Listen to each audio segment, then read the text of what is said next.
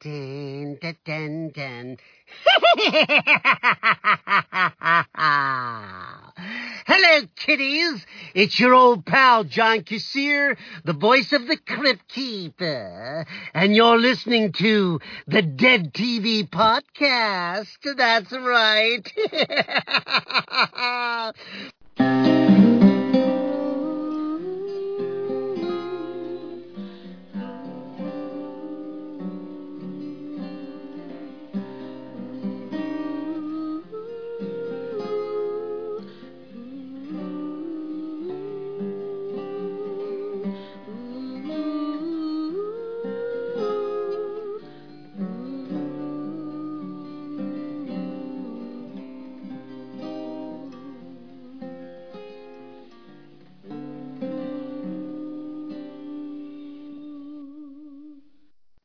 Welcome, everyone, to the Dead TV Podcast, a podcast dedicated to all the canceled television shows of the science fiction, horror, and fantasy genres.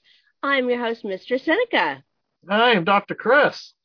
And we are continuing our foray into the Maxx, episodes 9, 10, and 11. Indeed. and uh, we begin at the, we begin at the morgue with Oh. a mortician working on a kid. It happens to be an Isz. Oh, hold on, hold on a second. I need to do the um the episode synopsis. Oh, right. So, oh, pause just a sec.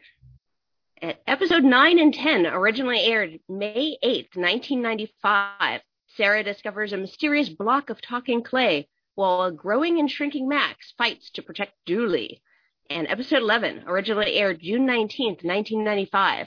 After Maxx tells Sarah and some neighborhood kids an outback story, Julie discovers Mr. Gone's rotting head in her apartment. Yeah. Um, so we begin at the morgue uh, with the, the mortician. I don't know if we met this character before, operating, uh, about to uh, work on a kid, but it happens to be an Isz. Yeah, and this is actually the start of trade paperback number two and uh, comic number seven. Max You're following along at home. Maxx takes Julie to the outback, like an adventure that they're both consciously aware of. Well, it's a battle between conscious and unconscious. We're talking about two different worlds that are kind of laid on top of one another. So while Julie is locked in the bathroom and she's having her own conscious fight with herself, um, her unconscious is having this trip with Maxx. And then her conscious body ends up catching up with her.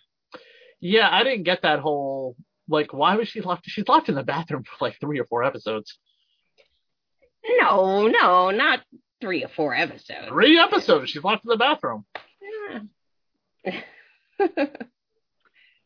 so Uh, this is this is also one of those episodes where Pitt was in the comic but is not in the show. And we talked about Pitt in uh, last podcast episode. The clay. I didn't understand what the clay was until it was revealed, but we'll get to that episode. Uh, the clay wants Sarah to betray Julie, and uh, for nefarious means. This is like um, like talking. Uh, there's a horror movie that has like talking mold, and the mold tells somebody what to do, and it's voiced by Jeffrey Combs. Oh, Yeah, it's kind of gross too because little it's talking mold. yeah. now it, it this almost seems like a schizophrenic break for Sarah because she starts hearing this inanimate block of clay tell her to do things and she's following them. Um, and it ends up being Mr. Gone's rotting head. But it's not Mr. Gone's rotting head. Uh, it is still a block of clay. It is a mere psychic projection. Oh, right. well, I mean, it's revealed later on what it, what it is, but I mean, that's in episode what eleven? Yeah, at at the Yeah, very end. e- Of, episode at the 11. very end of episode eleven, it's revealed what it really is. Yeah. Um, but but because the nature of Mr. Gone in this uh, world isn't actually fully formed, so the influence that he has over the minds of Sarah and Julie kind of spill out into this plane. So um, the head isn't actually a head; it's still a block of clay, but it's a, a projection of that block of clay, uh, a projection of Mr. Gone's head in this reality, but it's still a block of clay at the same time. Julie remembers being the jungle queen because of a like a house that she built when she was a little girl. Yeah, out of popsicle sticks and clay. So she's projecting what she thinks of herself or what Maxx thinks of her into what we see to be real. It's like it's all connected from her past to her present. yes, everything is connected. And um, her little trip into the outback to kind of have these realizations is her kind of doing her subconscious work in in a weird sense of the word. Uh-huh. You know, she's confronting parts of her and Mr. Gone doesn't want her to find out those secrets just yet because he doesn't think that she can handle them. And in fact, she really can't, which is and in fact she really can't because that's why her outback looks like this and that's why her life is going this way. Into episode 10, uh, Sarah is talking about a spirit animal, which happens to be a horse, which is a statue. Um, long chats about this spirit animal horse statue thing. Yeah, she's focusing on the horse because she kind of wants it to come alive in front of her and become her spirit animal. Uh, I'll get to it at the uh, very end of the of the uh, of the, of this show and going into the comics, but uh, she actually does have a horse spirit animal. Even though in the show you don't really see anything about it, um, she really does. Julie catching a little tiny Mr. Gone and knocking his head off. What is that supposed to be the symbolism of? Well, um, she doesn't want to hear the hard truths that Mr. Gone wants to tell her. And so um, I actually have a bit of a note because, uh, okay, I actually have a little bit of a note on that. Um, in the scuffle, uh, Mr. Gone actually says to her, talk to Descartes, Toots. And, then she says she, she wants the truth. I, I had to look up that reference because I know Descartes was a philosopher, but how does it really relate to the situation? And so Rene Descartes was a French philosopher from 1596 to 1650. In this context, uh, it means a relationship between the uh, matter and consciousness. I think uh, his most famous phrase, I think, therefore I am, describes exactly what Mr. Gone is. He's a thought. His power comes from his essence, and the perception of him is unreliable in the situation. Um, Descartes was really talking about the mind body dualism. And so that's what this is the dualism between the reality and the subconscious, the outback, and his presence, even though he keeps having his head chopped off, it's not going to be his death because it's only a portion of his consciousness. But it's just really funny to see his head pop off. Yeah, um, I mean, she takes out all her anger and frustration out on trying to do it. When Maxx gets his uh, mask knocked off, Julie sees what he looks like. What is the secret of the Maxx? The Maxx is a bunny rabbit. Although, not quite, not really, somewhat. Yeah. Um, the Maxx is a homeless man named Dave that uh, through the the secret, uh, which we'll reveal a little bit later, through the secret, uh, he is transformed into the Maxx, and so underneath his actual mask is a bunny head, and that's the same type of uh, look that he has in the Outback when he actually removes his mask there to it. At, when he actually removes his mask there as well. Like what kind of bunny rabbit? We don't really see it though. No, you don't see it on the show. Um, it is a long-eared bunny rabbit uh, that with kind of floppy ears, so the ears don't stand up straight. It kind of mirrors that back hump that the Maxx has. Uh-huh. So if you imagine the the ears are kind of forming the back of his hump, and it's just kind of laying flat against his back, so the ears don't stick up at all. The profile really doesn't make sense so much it, it's kind of a magical thing. He takes off the mask and he has bunny a bunny head. Okay, all right. I remember hearing about that before. Now and I now I remember. Yeah. And I was always like, wait, what? He's a rabbit? Yeah, yeah, he is a rabbit. Is he like um? Is he like um? What's the name of the rabbit in um? Donnie Darko? Oh, I don't know the name of that rabbit. But no, no, that rabbit's ears stick straight up. Right. I just wasn't sure. Well, it's not really a real rabbit either. It's like a metaphorical rabbit. hmm Yeah, no, um, the rabbit actually comes from Julie's first traumatic experience. And so that rabbit, uh, which Mr. Gone tells in a backstory, and um, that Julie's first experience with death was this rabbit. And this rabbit, uh, she saw it got hit by a car. She took the rabbit home and it just refused to die. She thought she'd make it better, but couldn't. And it kind of drove her uh, emotionally nuts. And then her mother ended up taking a shovel and whacking it to death, and the family never spoke of it again. And that was her first traumatic experience. And so that was why the projection of Maxx is a bunny rabbit. That's her animus, her animal spirit. Oh, okay. Now I get that. Yeah, it's it's really complicated. It's extremely complicated.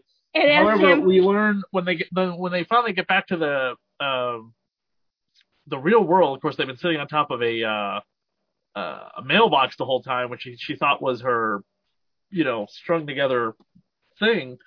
Uh, picks up the bag with the cl- the clay bag, and we find out it's Sarah's father's head, Mister Gone.